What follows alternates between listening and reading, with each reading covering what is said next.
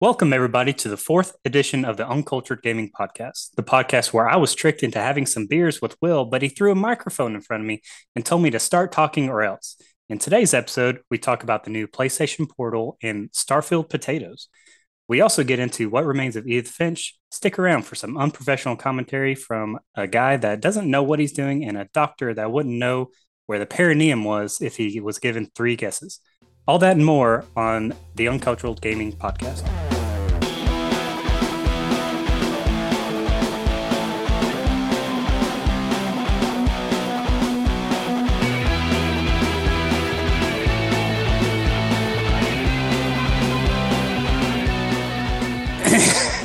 this feels weird being on on this side of it. Yeah, yeah, it's not so easy now, is it? No, it's not. Boop, boop, boop, doo, doo, doo, doo, doo. And we're back. I'm your host. Ho- I'm your host. I'm your hostess with most holes. I'm definitely leaving that in. And we're back. I'm your host, Preston, aka Soulsborne Lover, XX, capital X, 420, big X, little x, little x. And with me today is our other host, the fake doctor, Dr. Wilson Mammoth. Dr. Willie Mammoth. Can I yeah, call know you? my, know my, yeah, know me, know my title a little bit better. Put some respect on my name, son. Can I call you? Can I call you doctor? No, you can call Okay. me sir. I might speak too loud. but All right. no, so yeah. before we get we get too far into this, uh, what are you playing right now? So right now, um, uh, what the hell am I playing right now? Playing a before this, before we played Edith Finch, I was playing a little bit of some Uncharted. Uh, I beat the Uncharted game. So I remember last episode I, I talked about I was playing the first Uncharted. Then I went back and beat it. Uh, finally got over the scary, scary part um, of the first game. Uh, if anyone remembers that, it's where these little zombie little creatures are ah! they come running at you in the dark submarine area. Uh, that was as a ninth grader in high school, I was big weenie, and so I finally conquered my fears and realized, oh wow, this isn't that scary, and beat it. It was actually kind of hard because it was not. Games back then were not very forgiving um, with the checkpoints and everything, so I would die and have to restart everything. After that, I played a little bit of Ratchet and Clank. Um, I'm trying to go back and replay all the games. Um, were you a big Ratchet and Clank guy, Preston? Yeah, I, did the uh, first one, but I didn't like follow it all the way. Part um, main reason was because I went Xbox 360 uh, around the PS3 era, and so I I went from uh, PlayStation 2 to Xbox 360. I skipped PS3 and then I went PS4, PS5. So you downgraded, but then realized your mistake and upgrade. Okay, good, That's right. good. That's right. See, I can say that because I was at the peak of the console wars and everything, you know, being a veteran of that and all. Yeah, that's about all I've been really been playing lately. Other than some uh, AC6, we'll get into that later. Yeah, we get don't have to talk about it right now. Yeah, what have you been playing? So uh, last uh, we last talked was about a month ago. Uh, so I finished Sekiro. You know, we we were talking. I only had like one more boss to do, and then I did a Bloodborne run. Uh, went ahead and uh, Wait, did you beat that. it? I did. You Um, freak! what? How? It hasn't you been that know long where to three go. weeks. Once you know where to go and you know what your build, what you like to do, it's it's you can get through it relatively quick. You But, um, disgust me. What? what? But I'm kind of eagerly waiting Lies of P. I'm very excited. That comes out the end of this month. But Mhm. um, I've also been I jumped back into Destiny 2. Um, Okay. You know, so I just felt like shooting stuff. You know, it, I, the way I do Destiny, I'll usually I don't keep up with the latest releases. I'll play it for a while till I get tired of it. I'll delete it, and then about six months later, I'll come back to it and I'll play all the stuff that came out at you know the discounted price, and then I'll play until I finish that, and then or I get tired of it. I like to shoot stuff. You're going to end up on a most wanted list or a watch list. Sometimes you just want to play. It has a very satisfying uh, uh, shooting mechanic, so I've, I've Mm. always liked it. So, Uh, other than what you've been playing, what else have you been up to lately? everything at work's been fine. Um, the uh, my my training for my marathon has been going okay, not great. Um, the past like month, every every woman in my my household has had a cough. So my wife's had a cough for like three weeks, and uh, earlier this week I was not feeling very good at all, and I'm starting to kind of develop a cough, which I'm not looking forward to if I do. Um, but It's all been good. What have you been doing? I think you have a pretty big update. Yeah, not to one up you on everything because my life is pretty cooler than yours right now. That's right. Um, yeah, so we've actually just get a little transparent with everybody. We have pushed recording back a good bit because my little baby boy decided to make his appearance in this great big world, and I am officially a dad right now. Um, Congrats. it's it's good. I'm tired. I'm always tired now. My caffeine intake is really bad. I have what my wife likes to call uh, baby brain right now. So I have the intelligence of a baby. Um, of course, I'm learning to walk every day. It's very it's very challenging and everything. But um, yesterday I was getting home from going to the grocery store by myself. I know she trusts me enough to you know let me drive the car by myself for the first time ever. boy. I know. But I was going to throw away uh, my energy drink and I opened the trash can outside and just threw my keys into the trash can. Nice. And I was like, Solid. I was like, son of a bitch. I, need, these. so I've been, no, just been That's tired. when you just that's when you just close the trash can lid and just come just, it's it's fine. I'll I'll get some more keys. I'll get a new car. The I'll get a new car. Yeah. I, just- I have a spare. It's fine. but you know, being a dad is one of the coolest things ever. Not to get very sentimental right now, but I feel like we got given the our current game, I felt like this was kind of a you Yeah. know, is it, it was weird how it kind of lined up and everything. I, I I I noticed that. So I actually finished it up last night, and then uh, some of the bits at the end, I was like, ah, this is a little bit on the nose.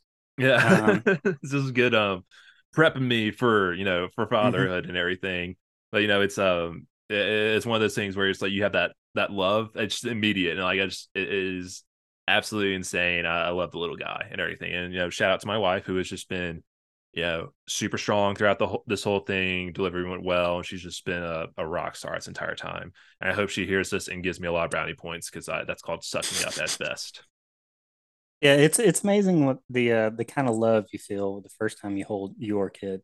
It's Mhm. completely different than if you hold somebody else's kid. Yeah. So th- I'm glad we we've turned this into the fatherhood podcast. That's right. Well, we're it's officially the the dad the dad cast. the dad cast. Ooh, that's a good that's that's a good spin-off name. I like that. Mhm. I like that idea. That reminds Uh, me of da- uh, dad two game. dad. Ooh, dad's who game. Uh, that reminds me. I came up with like another idea for um a podcast. You know, we'll probably cut this out too because I'm now I'm saying it's like this is a stupid idea. But um, basically, it would just be us talking. Like it'd be like the pleasantry talk that we usually have for the podcast. But Mhm. my idea was so we have Silly Goose Gaming, so we call it the honk honk. honk honk Yeah, like, that's what gooses do. They do honk honk honk. honk.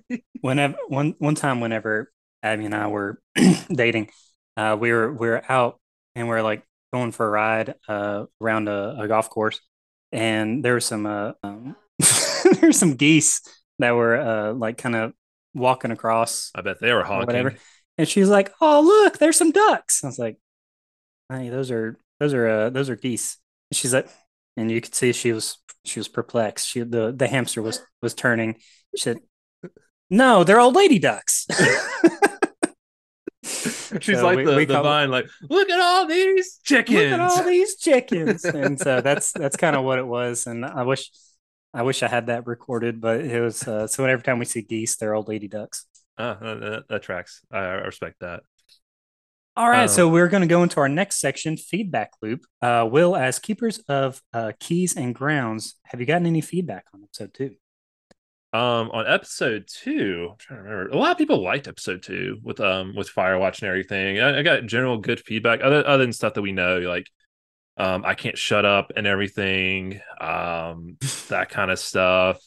Um, I got a lot of feedback from episode three already because you know it's about a week out. I don't really, I don't, I, I say that because I don't really remember a lot of stuff from episode two, but I had some, Mhm. I had some good, you know, feedback for ourselves in regards to episode three when uh, with Biowatch and everything. So I want to, I want to get into that. Um, there was no segment music at all. Um, Fire Preston. That's it. You know, there-. At, wait, no, no, excuse me, excuse me. There was, there was a little bit. There wasn't as much segment music. Hmm. You did do some no- segment noises.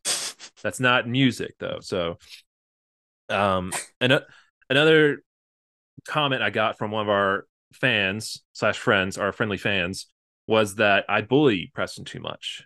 You know, Preston, I would like to say I'm sorry for bullying you, but I will not stop bullying you because one, last episode you were way too funny, and I can't have you get an ego so that you go and start your own cool podcast. Maybe you'll steal honk honk from me. I can't afford that to happen. So I, I, I'm just going to tell you right now, I'm not going to stop bullying you. I need you to calm down. Sit down, Preston. Sit down. I'm starting to stand up on my. I'm starting to Get- get out you- of my you chair. Get your I'm- ass down.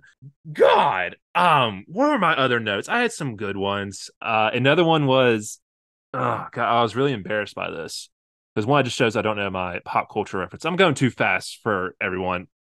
I don't give a shit. I'm gonna keep going. I was gonna say Preston. But I was like, no, I don't give a shit about Preston either. I got to keep bullying him. but you know, when I got into the part when we were discussing Fontaine and everything, I called him like he's like the godfather of Rapture. He's the Al Pacino and everything. Um, Al Pacino is an actor. I'm thinking of Al Capone. Al the gangster. Oh, see, I didn't even catch. I didn't even So- pick up on that. I so, knew yeah, exactly what that's you were talking feedback. about. I was like, I, I listened. I was like, oh, fuck, someone's gonna catch me on that. That's not very good. That's not very good. I'm a big dumb dumb. Um, I have a, I have a, I think I have one more. Oh, I have two more. I have two more comments. Um, one is we are no longer allowed to talk about celebrities on our podcast because Why is that? well, we mentioned Smash Mouth. We played their song on our podcast, and we also mentioned that it's five o'clock somewhere. Who recently passed in the media, Preston? Who? Hmm. None other than Steve Harwell of Smash Mouth and Jimmy Buffett. And this was brought to my attention yesterday. And Wow. I, I thought about the Smash Mouth. I didn't think about Jimmy Buffett. oh no, I was. Uh, so at this yeah, we, point, we can't talk about anybody else.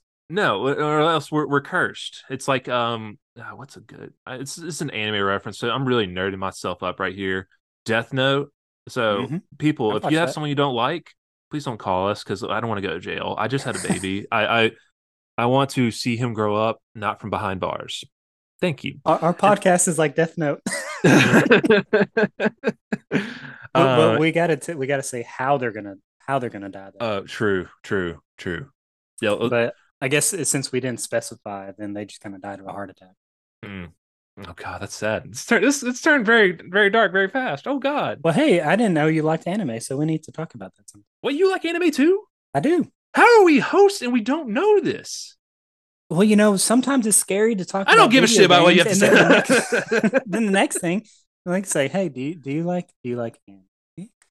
Yeah. I, I'm not. Well, I'm not bad. I'm not like. I don't. I have a few shows I like. Yeah, no, no, I, I- I'm with you and as well. I mean, there's there's shows that are really good. I try to get my wife into them. Um, we're still working on that, but yeah, that's that's an episode for another day. Because I have one more comment about the feedback loop that I want to share before we get into your um comments and everything. Um, I was recently chastised about our game of the year discussion when you know we were talking about Tears of the Kingdom and Baldur's Gate three. Uh, Mm. I was told that by my friend Austin that you know how could we leave Diablo four out? So one, this was my personal game of the year selection. I haven't played Diablo 4. I'm I don't have time to play that right now.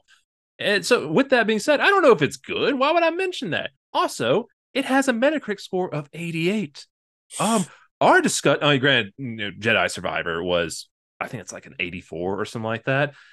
And Final Fantasy, I think it's in the same range. It's like 86 to 88. But all that said, Baldur's Gate 3 and Tears of the Kingdom are in the 90s. That was what the discussion was about. We also talked about it was our personal games of the year. Like, Exactly. and I said, you know, do I think Tears of the Kingdom will get game of the year? Probably. But Yeah. my personal game of the year so far was Jedi Survivor. hmm And uh, this is not me, you know, calling out Austin.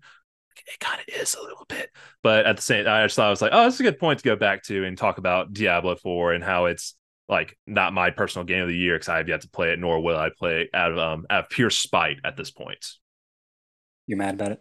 I'm not petty, not petty at all. Not petty at all. Yeah, d- at, me, at me, internet, at me. How how much of an idiot? Anywho, Preston, did you have any comments about like episode two or episode three? I thought those two episodes went pretty well. I don't I didn't have any uh feedback for myself. I think we're kind of getting a little better at this whole thing.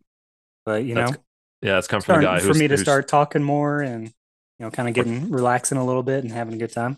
Or talk less because you stole the show in the last episode. I haven't forgotten that. I got jealous of all the jokes you were you were landing, and it. I don't get jealous much, but I call me a peanut butter and jelly sandwich, Preston. I didn't appreciate your jokes. What in the world does that mean? they were really funny. That's what it means. I couldn't couldn't handle being like the you were like A plus effort. I was like B plus effort. I can't handle that kind of pressure. I'm number one, baby. I'm a little one, baby. I have, well, I have a lot to live up to on this episode since I'm hosting Yeah. it. Yeah, don't fuck it up. Yeah. It's already it's already taken a If turn. we get four stars, I'm linking it to you. All right. Well, I think it's time for what I'm calling tipsy trap. Mm-hmm. I like that. I like that. time to get some idea. beers. All What- right. What what am I? I wanted to try this one. This one's a little little funky. Funky. Well, my my person. This one is going to be a uh, pry off. All right. Ready? So, Preston, Oh, wh- the, be a little. Tra- I'll, I'll I'll leave the sound. Get, get, get, you sit back down. You sit back down. Sit back down. So, like everyone knows, we always pop the top. So, pre- being a little transparent, pressing out bottles. I did get um, bottles. Um, that that's I did the pick six, and so I got like six of different beers, and this one is class. Ah, we, we need to pop the top first before we we get to that part.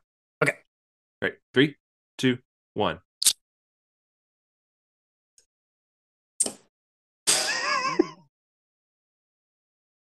I messed it up. Ladies and gentlemen, I, missed. I, I, good thing I had that sound saved forever. Yeah. Well, Um, so insert insert a uh, actual uh, clip of us opening. beers. Four episodes in, we're already off the rail. no, you can you can just sync sync sync it back up. yeah, absolutely. Well, well, Preston, you know, usually you ask me what I'm drinking, but since you're the host today, I'm going to ask you, what are you drinking today out of your pick six selection? So I'm drinking a pecan ale. I have never heard of a pecan ale, and it Oh. just kind of intrigued me. It's What's by the- Abita Brewing. Oh, Let's see where oh. where's where is it actually made? So it's a pecan ale and with real Louisiana roasted pecans for a subtle nutty flavor and aroma. It's brewed with pale Munich biscuit and car- it's got a lot of stuff going on. So it's it, it's basically from Louisiana, is what I'm hearing. Yeah, mm, I think Okay, that's what it is. All right, and then, oh yeah, no, take your sip. Kind of, I want to hear your rating first. Oh, it's good. It's good shit. Oh, that's stout. Ooh, That's good though. I like it. It's different. I don't know where they're getting the pecan thing though. look at you branching out. It's good.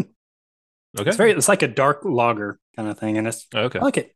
What are you drinking, Will? Well, before I tell you, what was your score? Mm, seven. It's, it's average, It's middle of the road. Yeah. It's fine. Yeah. It's fine. Not. I'm not mad sounds like- about it. Yeah. Sounds like something like I, I that's a good recommendation. I'll probably go out and go get that. But you know, continue what I'm drinking.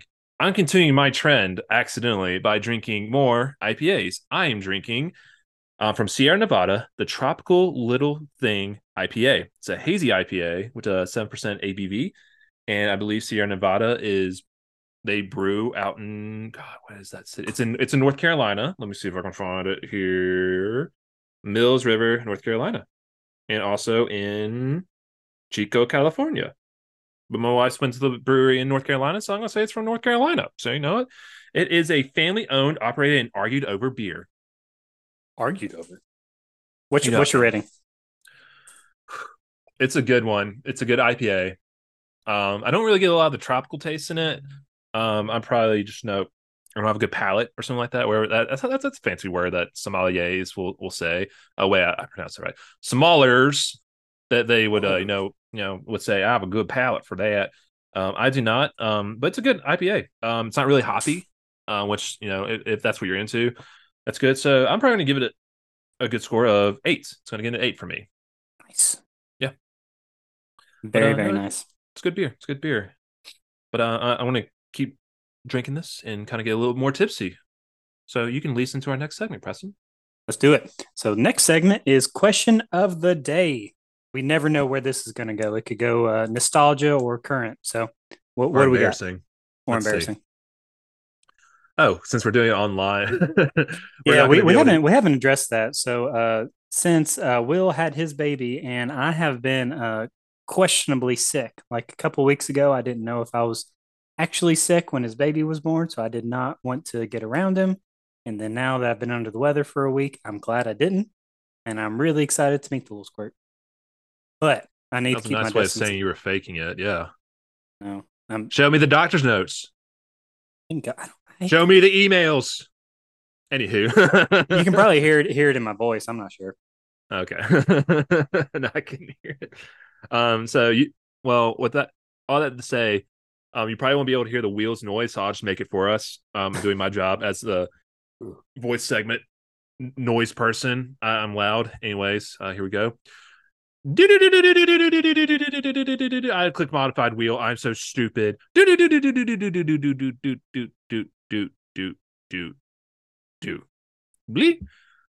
What was a boss you struggled against but finally beat? Oh Lord. Most memorable for me, you know, with my favorite games being more uh more boss oriented, probably the Unnamed King in uh, Dark Souls 3. Hmm.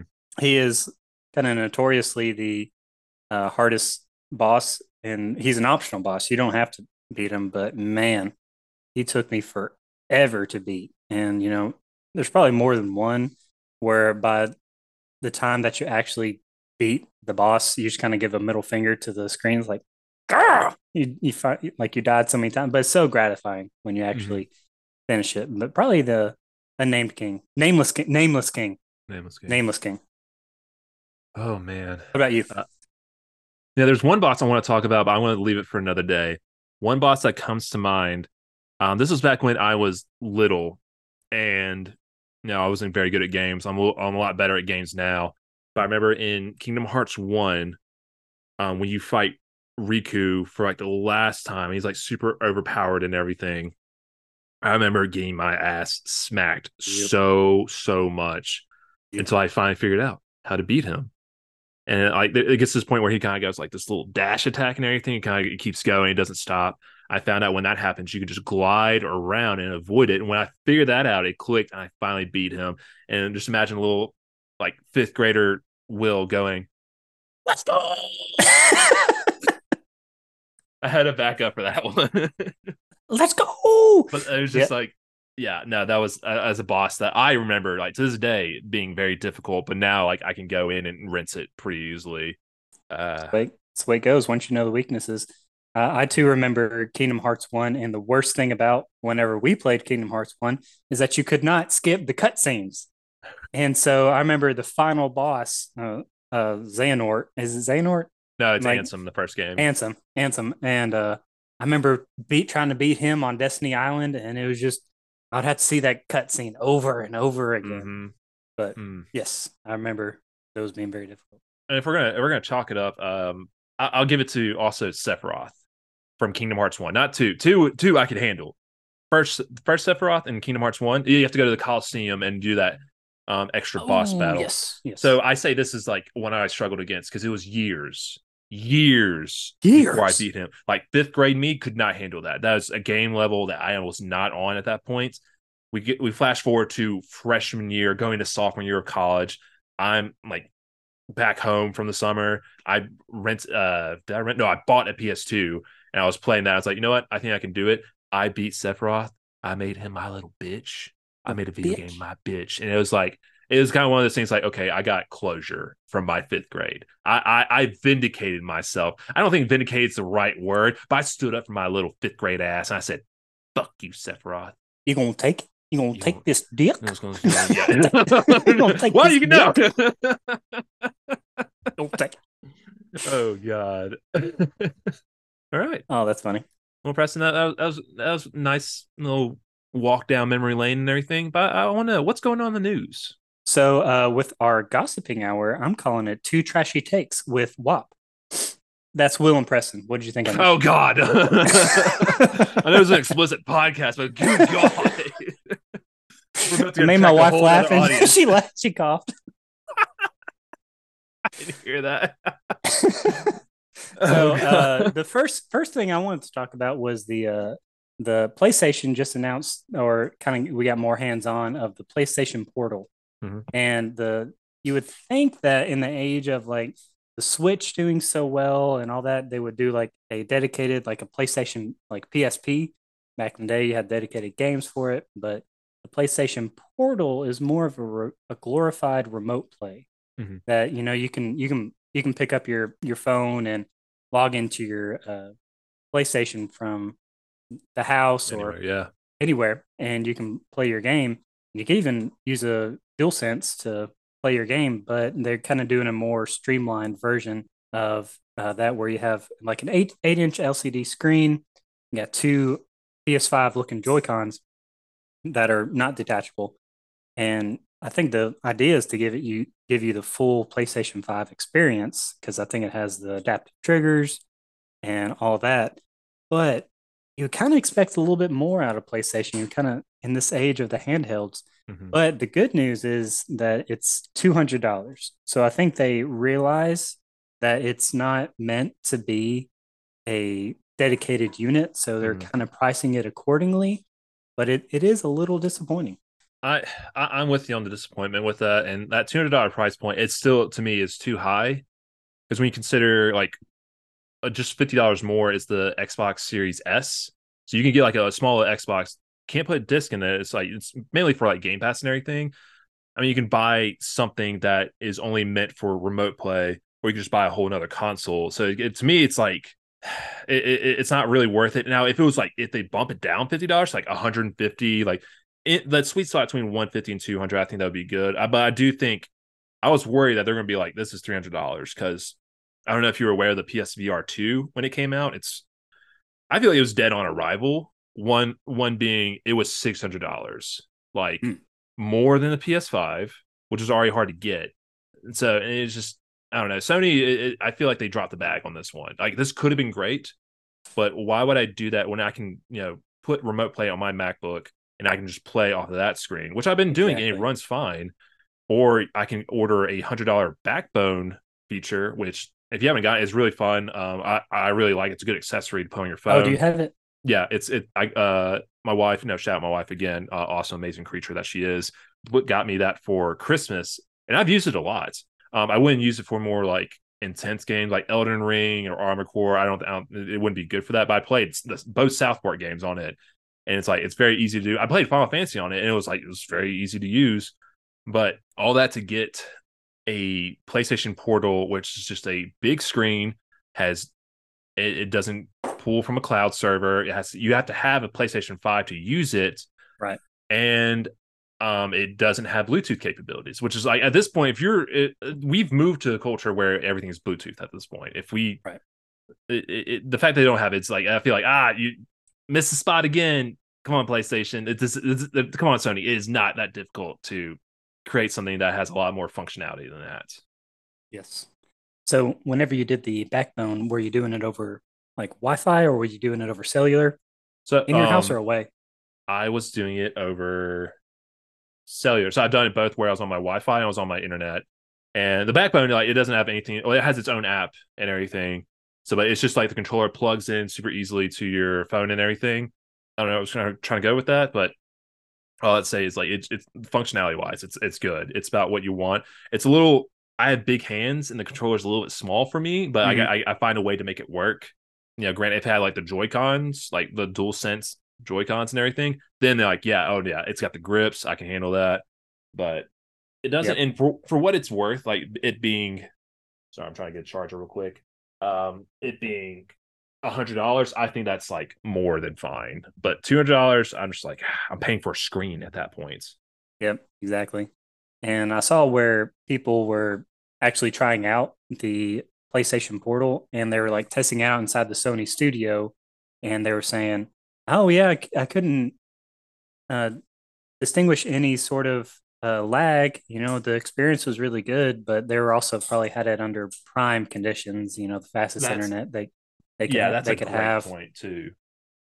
So you know, under real world conditions where people like, you know, maybe they have a one hour lunch break and they want to uh, play it in their car or something like that. How well mm-hmm. does it mm-hmm. work over cellular? Yeah, to highly depend on your service, but um, things like that. Yeah, definitely. All right. So what what what's this stuff about a Starfield potato? dude is so this this story comes from IGN. I like to pull from IGN a lot. Um, an article by Wesley Yin-Poole. Um, basically, you know, like with Bethesda games like Skyrim, Fallout, and everything, you have like a carry feature where you can be encumbered if you carry like X amount of cheese wheels, armor, and all that kind of stuff. Well, a Starfield player stuffed 20,000 potatoes into their ship's cockpit for science and showed off the game's impressive physics. So essentially, like in the past, like I've seen one TikTok where a, someone Skyrim tried to put like 10,000 cheese wheels in a home and like it's the frame rate drops pretty significantly and everything's kind of like the cheese loses physics. It's kind of like just like all walled and everything. Well, Redditor Moozypan, I pronounced that right. It's fun name, Moozypan, published a clip showing what happened when they opened the door of their cockpit, and we see the potatoes realistically spill onto the floor, and perhaps more impressively, move about realistically as they interact with the door as it closes. And I saw the TikTok, and the potatoes just like kind of fall down like in real life. I was like, that's very pretty to watch. And you know, I give I've given Starfield a lot of shit, but you know, like I know like off off topic and everything. You and me were talking about like it's a Bethesda game, it's good for Bethesda people, but it's just kind of like that little feature. It's like that little small detail. It's like, oh, that's fun. I like that. I like that they did that. It's kind of like got... a Red Dead Red Dead Two um, feature words. you know the most obscure thing uh, physics related happens, and so that's pretty cool. It's like yeah, the, the, the tensions and the details. Even though it's like, but uh, what I've seen with a lot of people's complaints is like the one thing I've heard about with uh, with Starfield is like it, the mechanics are a little outdated, and I mean I've seen TikToks where it's like you know crowd control and they compare it to Cyberpunk, and I think that's kind of comparing apples to oranges because you know I don't with, with, with Starfield I feel like you're just you're there for the space exploration. You're not there for right. like the people and everything. It's like a no man's sky situation. But yes, and they don't have they intentionally left out ground vehicles. I saw that you got to explore everything on foot. Oh god, and I, I've heard that the the there's no like internal map or local map or something like that, so it's like it makes navigating a little bit more difficult. You know, as me as a, as a Starfield hater, that's good for me. But to talk right. shit like that, but no, Starfield's doing great. You know, I I'd be lying if I said I didn't want to play it, of course. But another thing I want to talk about Starfield, the kind of the, potato part was just you know a little teaser of how what what this game is capable of. This game is also capable of saving lives, Preston. Saving lives. Yeah, exactly. From an article from Game Rant um, was the author's name, Sarah Fields. Starfield saves Gamer and their family from an apartment fire. Now you may be thinking like, how, at what, how, how's that possible? But Reddit user um, Hmm, I don't know how to pronounce his name, so I'm going to pronounce it two ways, and Preston can vote which way I want to say he wants it to be said. There is a Tidy Killa or Titty Um, Titty Killer, for sure. Titty Killer. Uh, Titty Killer took to the Starfield subreddit to share their experience of an apartment complex fire and how Starfield played a role in saving their family's life. Primarily, Titty Killer notes that they've been excited for the game since since hints of its existence began to circulate years ago. As we know, Starfield's been in development for God, I have no idea, years. So they were happy to place an order for Starfield Premium Edition so that they could play it days early. Uh, on August 31st, they booted up the game and decided to play for as long as they could. The decision was the right one as it meant that they were wide awake when an explosion suddenly happened like downstairs of their apartment complex at two o'clock in the morning. And so you may be thinking like, "Oh, it's an explosion. They shouldn't have been able to hear it." But when he went in to go check on his wife, his wife was still asleep. So there's a possibility that you know they may not have made it. But the fact that he was playing Starfield, he was so excited for that he was able to stay up, hear the explosion, get him, his wife, and their cat out right before the smoke alarms were going off and before they even received any real damage. They did get like a couple of burns, but a couple of burns versus burning alive, you know, that was kind of like a good deal for them. Um, My man, see, it pays off to stay up late playing video games. Yeah, yeah. People who say video games hurt people, fuck you. What do you, you. mean? what do you mean? This this video game literally saves somebody's life. Video game Saving addiction lives. is not it's not a problem. Video game addiction saves lives. That's See, all I gotta me, say. Me, me, me, staying up till uh, two o'clock on a uh, work day playing a game. You see, I'm I'm really protecting the house. no intruder's gonna get in. I'm gonna throw my controller like a boomerang. All right. Well, with that said, well, have you ever thrown your controller? Have you have you ever had a, a, moment of shame where you threw your controller? Yeah, yeah, very recently when I played fucking Armored Core Six. like, I said, "Fuck this game." yeah, yeah. I I had a uh, kind of a moment of clarity after I got really upset with a uh, Xbox 360 game, and I threw my controller, and I looked there, and it was broken, and I just it was I was just ashamed of myself. It was Man. deep, deep ashamed. And uh, it's, it's very easy to get mad at games, and like I I, I do this thing where I kind of like twist the controller a little bit. And I was like, I need to, I, as soon as I do, it's like I need to touch grass. It's this, this is bad. yeah, go walk. And when you start getting that feeling of like you're just starting to turn into a little bit of a, a goblin, uh, you, you gotta gotta go take a break. A goblin like that. I thought, Yeah. "Oh, I'm gonna break You know when you've been playing you've been playing games all day and you start getting really ill and snappy with everybody, you need to take a break. Like you need you need to go you need to go for a walk, take I don't know, go fold a load, load of laundry. Mhm. Okay. So uh, now we're into our game time segment. And I thought we need a new new name, so I'm gonna call it the Funky Monkey. That's that's that's that's wrong. It's it's silly goose gaming still. Mm. Honk honk. Oh, Silly goose. Silly goose gaming is a lot is a lot a lot of fun to say. I'm just saying. Funky Monkey. You know, we'll, we'll just put we'll put up on Twitter. Like uh, right. two weeks from now, we'll put it on, when when this episode is supposed to release. We'll put up a Twitter poll. Say Silly Goose Gaming or Funky Monkey. And if, and if the listeners choose um, Funky Monkey, we're no longer friends. Um, so that's what's at stake. Show where your friendship I really will lies. start a spin-off podcast where I I drink whiskey with my friends and we're going to talk about video games and it's going to com- be a direct competitor to yours and it, we're going to have so many more views. Mm. to, to quote. Andrew Garfield in the Social Network, "Lawyer up, asshole." Anywho, right. go on with Well- Silly Goose Gaming. All right. Well, as Will says, we need to cite our sources. This uh this beautiful summary comes from uh you know it's a bit on the nose, but edithfinch.com. Oh, that's convenient. So we're I'm gonna give a little summary about what the game that we played this past month.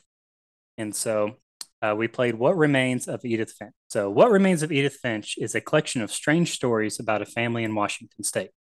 As Edith, you explore a colossal house that belongs to the Finches, searching for stories as she explores her family history and tries to figure out why she's the last member of her family still alive. Each story you find lets you experience the life of a new family member on the day of their death, with stories ranging from distant past to present day. The gameplay and it play and tone of the stories are as varied as the Finches themselves. The only the only constants are that each is played from a first person perspective and that each story ends with the family member's death. Ultimately, it's a game about what it feels like to be humbled and astonished by the vast and unknowing world around us.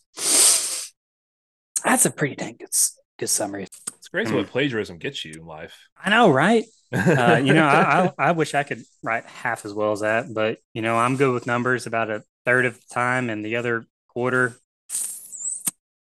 I can't count to All right. ten. Mm. Uh, so Finch uh, has a uh, score of 10 out of 10 with an overwhelmingly positive uh, on Steam and an 88 on Metacritic. Yeah, So it also won Best Narrative at the Games Award in 2007, uh, 2017, and it's currently included with PlayStation Plus for its $20 on Steam.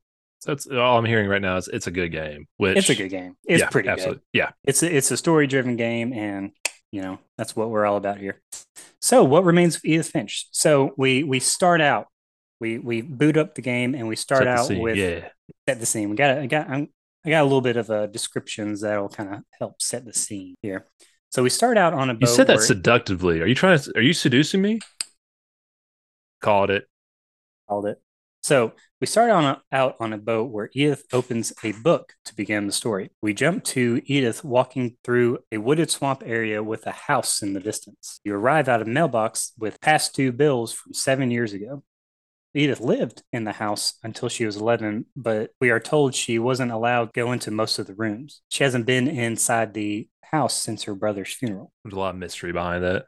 Mm-hmm. You know, you're like, brother's funeral? I- Yeah, that the whole the whole time like leading up to him, like what why did they leave so fast? Like what Mm-hmm. happened here? Like that's what really kept me in the game for like for so long.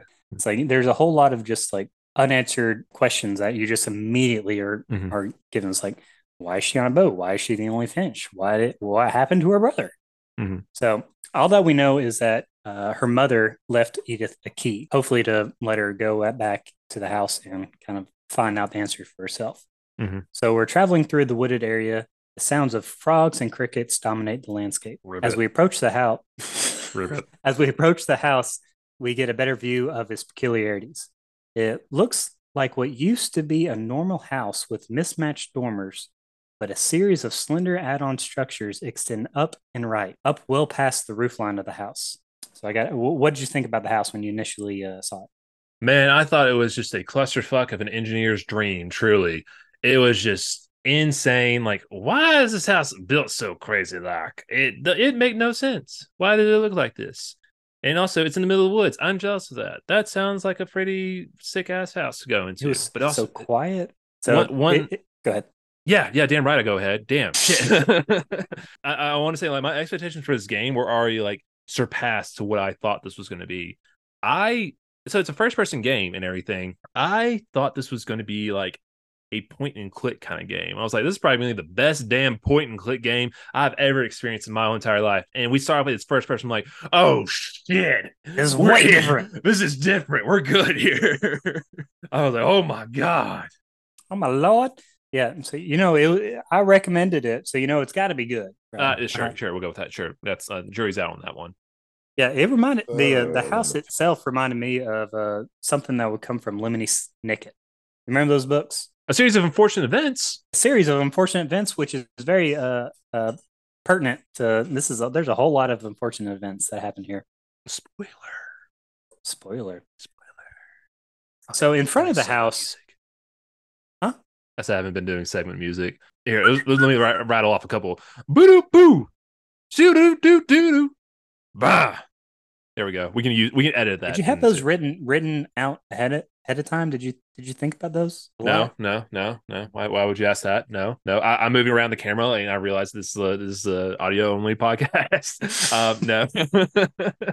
Mm, I think Anywho. you're the one that needs to be fired. you have too much power. You're, this is why this is why I can continue to. It's all going you. to my head. You, you, You- told me you I need could to be host a podcast. It's all going to my head. Fuck, I'm an idiot. So Anyways, continue on. So in front of the house is is like a swampy pond, and there looks like a dragon that looks like it's made out of large paper mache, and that just immediately kind of brings up "Mm, that's that's weird. There's just a whole lot of strangeness going on. So as we enter the house, we get the sense that it's a very well lived in house. A nice kitchen with leftover Chinese takeout containers on the counters. The local Chinese restaurant was the only place that would deliver to the house. So they got that a lot. Mhm. Uh, additionally, cans of salmon, dirty dishes, and old cookware sit alongside the old takeout. It's quiet with no other sounds but the wind and the creaking of the house. There are books stacked on every surf- surface, and this is a comparison that I liked a lot. Edith said, There's nothing particularly wrong with the house, but there's just too much of it, like a smile with too many teeth. I thought, I, where were we? So we just got into the house, local Chinese restaurant, and oh yeah, so we were talking about like there's a um uh, nothing particularly wrong, but it, there's just too much of it, like a smile with too many teeth. And yeah, it was. You have it- you, you walk into the house and there's just things everywhere, and it, it it's made me think like everyone just kind of got up and went. Like, what happened? It's a soul present. Like, like, and Edith Edith talks about how like this is all the the night it happened. We just picked up and left. And like, what the fuck happened? Did someone get shot? Did someone die? Like, I was like, I had no idea what was going on. So, also in all the, while everything's really messy, we find a missing poster for Edith's brother Milton, and you're like, well, "What happened to his brother? Why did he go missing?" So we we get more exposition and we learn uh, more about the family. So to backtrack a little bit, yeah, this is kind of like the first person perspective, but throughout this whole time, we're getting a narration from Edith herself. She's you know kind of narrating everything. We're getting exposition. You know, you I can't just like say everything that she said, but I'm trying to paint a picture about what she was talking about. And so some of these things might be a little wordy, but some of these things can't really be taken out of context because I can't Mhm. say we went from here to here and it sound very stark. There's like Right. While you're playing the game, it's a natural progression. And so, you know, things kind of progress and everything makes sense. It's a bizarre story, but it's everything makes sense when you kind of take it in context. Yeah, it, like at first it's just kind of like you know you get this puzzle piece and you're trying to figure like figure out where does it fit in with it all, and then I mean, yeah, kind of going from there. We can start with was it Molly's room? Yes, Molly's room. So we go upstairs and we learn more about the family. The family, the house has uh, had a, multiple generations living in it. So we go upstairs and you can kind of see each room has been sealed up tight Mhm. with like some sort of foam looking thing around the outside.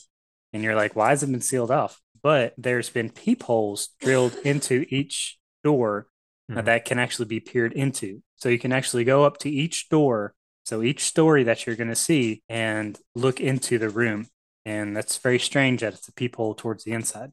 Yeah, and it's also like, why are these rooms barred up? Like, yes, that uh, is that's crazy to me. And the fact that Edith couldn't go into any of the rooms when she was young, I was like, what the uh, it's, once again just more mystery on top of mystery on top of mystery. Call mm-hmm. Scooby Doo in the game. Get the mystery machine in there because it's just another mystery added to it. However, there is one room that is open. Oh, there's one door that is cracked.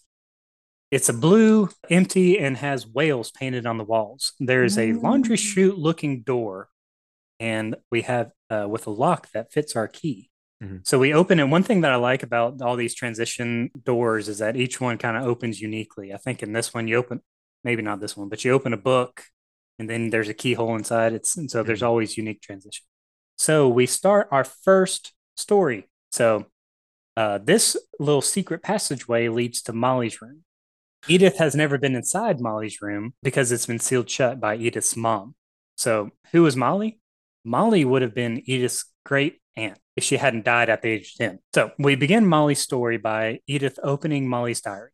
It shifts to Molly's young voice. So we'd shift narration from Edith to Molly. This happens very often. She said uh, she was she had been sent to, bed and but she was very hungry. She uh she's just so hungry because she didn't have supper. So she starts by eating her gerbil's food. She can't go to the kitchen because the door is locked. She keeps eating and eating. She eats toothpaste. She eats berries off of a holly decoration in her room.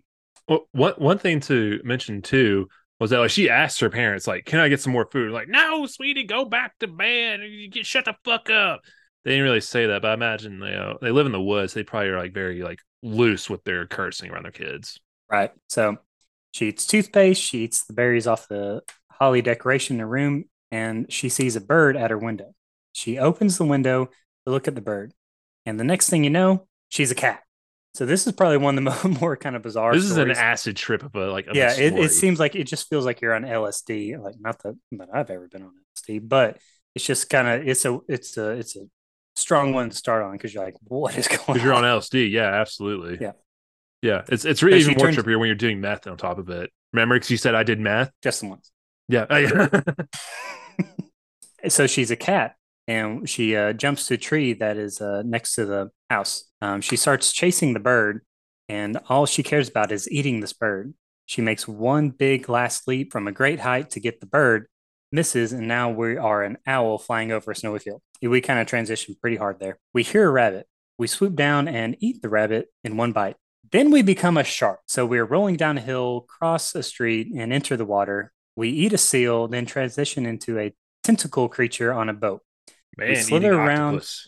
A man eating octopus. Yeah. I like that. Slithering around, and we eat a drunken sailor singing sea shanties. Did you let him finish his sea shanties? Hell no, I didn't have time for his bullshit. Didn't have I time. killed him. So uh, once we eat all the passengers on that boat, we slither our way back to Molly's room, and under her bed, we return to Molly's point of view, where she finishes her diary entry saying she wasn't sure how much longer the monster could wait to eat her, but she knew she would be delicious. What are your thoughts on Molly's story? Uh, once again, it's uh, that was an acid trip of a whole story, going from being a cat, which I'm like, okay, I'm a cat now. This is fine. Then I turn into an owl. I'm like, oh my god, I'm a freaking owl. And then I'm a shark who goes to the water, then somehow transitions onto a freeway. I get hit by a car, and I turn mm-hmm. into that octopus and everything. It's just, it's just kind of wild, and you know, it, it, it's weird. It's like this goes into the whole like this is a child's wonderment and everything, and what like their imagination it goes kind of crazy. You know, it's emphasized in their diary entry. Like, and Edith goes, I wasn't really sure if all that was real. Like, of course not, Edith. What human turns into a fucking owl? This isn't Animorphs. This is freaking real life in a video game. That's right. It was just, yeah, it, it, I, I enjoyed it. It was just, it was weird. It was not at all what I was expecting yeah, I, story. I remember you you text me after uh, you had finished that one. And I, I think she's like, "Yeah, I got to Molly's story." And It's like, and it was so weird, and I was like, "Just bear with it, bear with it. it's not all an LSD trip. and it's it's there's a rhyme to the reason." And uh, but how do you think Molly died? Like you know, yeah, absolutely. Yeah, berries. I, I, imagine the berries kind of like gave her like this hallucinate hallucinative trip to where she believed she was a cat and everything. Also, the mechanics and the shifting from one animal to the next was like it felt very smooth and solid up until being the shark. I hated being the shark. I couldn't get it right. But being an owl, very easy. Being a cat, felt like I was being a cat. That's pretty good. Very well done. You know, applause. Applause. Mhm. All right, Lady Gaga, thank you. But um, yeah, no, definitely. I think the the berries what did her in. Yes, that that's that's exactly what I thought. Everything is uh so that's what I thought. Everything uh I thought everything she died because of the the berries and mm-hmm. just because she ate fake berries that were sitting there and that's that's what killed her. Or So- the gerbil food. You're yeah, that's not good for you. Mm-hmm. Yeah. no. So we leave Molly's room through a window and to enter Grandma Edie's room. We learn about Grandma Edie's father, Odin. So I'm going to try to be kind of keep everybody kind of familiar with the family tree and not like just spit off names. So Edie's father, Edie is Edith's grandmother. So Edith's grandmother's father was Odin, and he left Norway with his family and his house on a boat. He took his house across the sea from Norway. Makes sense. The boat, the boat and the house capsized, and Edie and her husband Sven and Molly survived. Mhm. Odin was buried. We learned Sven was the primary builder of the house, and Sven died making the dragon from earlier. It was supposed to be a slide. Mm. So there's there's one uh, question answered that I'm glad that they kind of answered that pretty quickly. Uh, I remember the first time I played, I was like, "What in the world is this dragon?" And I was like, "Oh, okay. It was just they they build things." You know, I don't remember that at all. I, I guess I just kind of I may have glossed over it and like just trying to get into the house at that point. Right. Yeah, I kind of I might have gone into the weeds about trying to figure out these little details. So we leave Edie and Sven's room through a somewhat secret passage and enter Calvin and Sam's room. Sam, Edith's grandpa, and his twin brother Calvin. The room is split in half with military memorabilia being on one side and space themes being on the other. And we begin Calvin's story. So we open with a small voice narrating Time out real quick. Are we- you, you did go into like, how do we view Odin's story real quick? Because I know it was like that was kind of like a very Oh, I did Um, skip over that. yeah because it, it was like with Odin it was like um God, it was like a, a viewfinder or whatever like the little a little slideshow and everything. I know you Mhm. mentioned like the slide deck and everything, but that's kind of we get the back. That's how Preston got the backstory and everything. So it's kind of like you know we go from acid trip to a slideshow, a PowerPoint presentation, if you will, Yes, old timey right. PowerPoint presentation. But just get Yeah, give little, kinda- yeah. Yeah, I, I kind of that's where we got that information, but I forgot to say that it was kind of like through was uh, the kids little I can't remember what it's called. what's what's that called? Um, picture looky thingy clicky thingy. Picture looky clicky thingy. Yeah, you know, you know, you don't know what it is, so I'm right. So do you want me to uh, start back from where I was? No, going to Calvin. We're good here. so so now we begin Calvin's story. We open with a small voice narrating. It is of the brothers, and we're we are the point of view of Calvin, who is swinging from a tree overlooking an ocean atop a steep rocky hill. great place for We a swing. are, huh? It's a great place for a swing. I know, right out, right in front of a steep cliff. We are just simply swinging. Sam says he thinks Calvin had always wanted to fly. We swing higher and higher, using the left and right joysticks to pump Calvin's legs. I like that little detail. You kind of pump his legs with the left and right joysticks. Yeah, it, it's fun when you don't when you realize you have to use both sticks. I'm just using one. I'm like, Yeah, not getting just anywhere. flicking, flicking one leg back. Oh, like, I okay. too. apparently it's So- smart for the average fifth grader, not for Wilson Lester. That's right. So the mother calls that dinner is ready. Calvin swings higher and higher. Sam says swinging all the way around has always been impossible. Swing around the entire Mhm. limb of the tree. Determined, Calvin swings higher. Eventually, he makes it all the way around, completing the circle.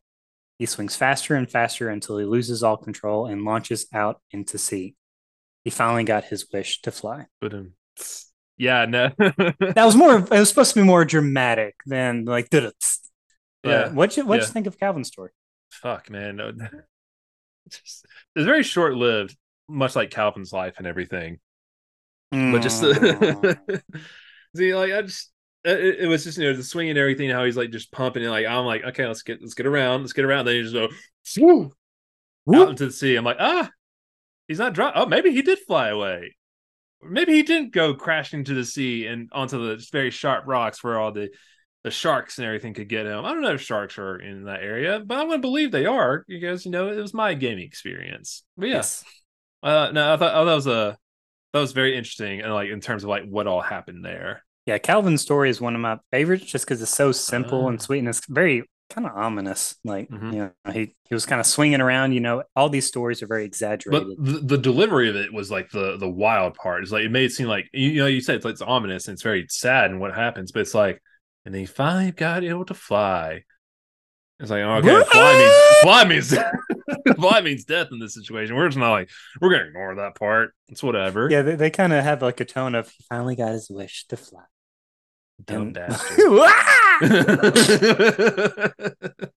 From Calvin and Sam's room, we enter a secret passage. So this a secret passages passages are kind of a common theme throughout the Yeah. entire house. The the original, I think Sven was the guy that built primary builder of the house, and he really liked having secret passages. So there's Freak. secret passages everywhere. He's a freak.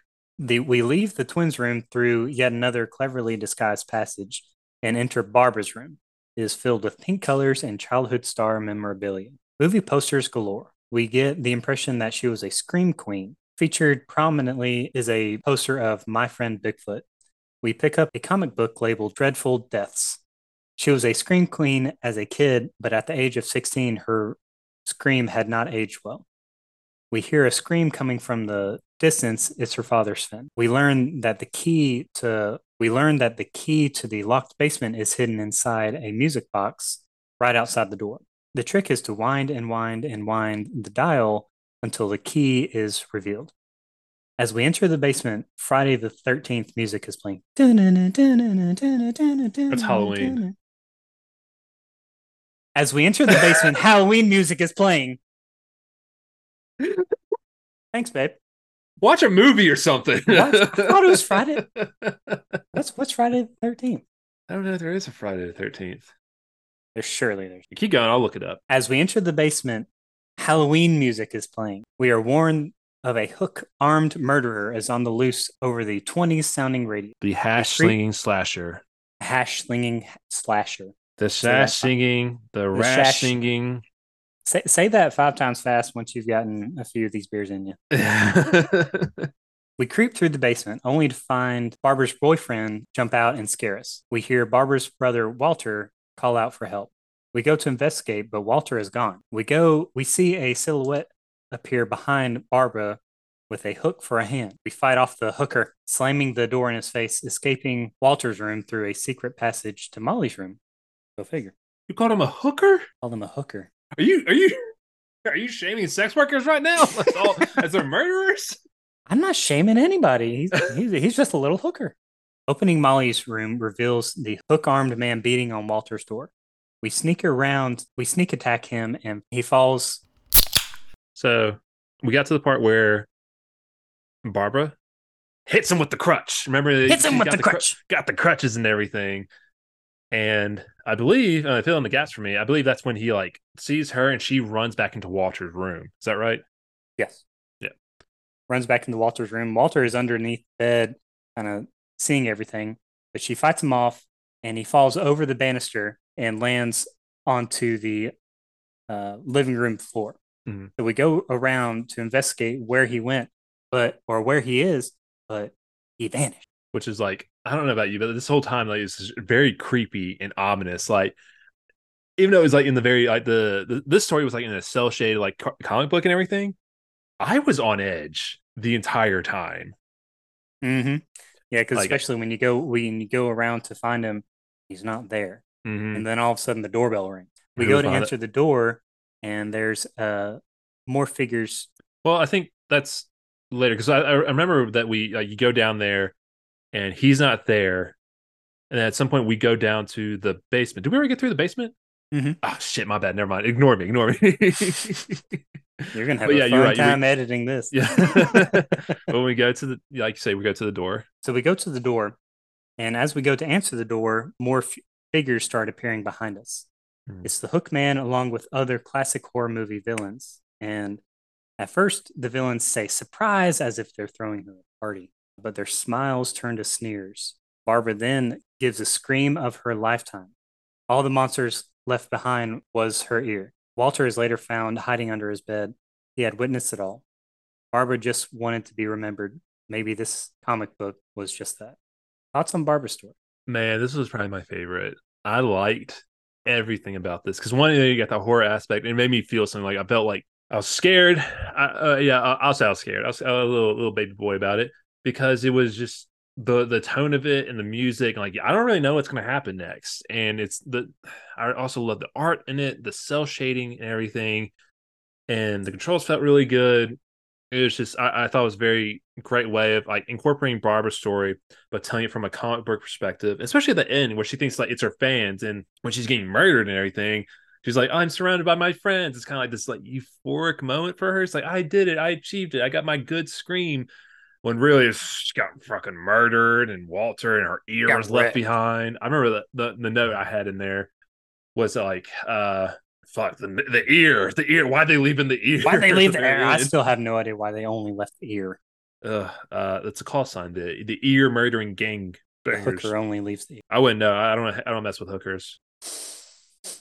Yeah you got me with the meth thing I'll get you the hooker thing oh no don't make that my thing. Call back call back. But no, I, I, very much enjoyed um I enjoyed that story a lot. I, I really like Barbara's story for sure.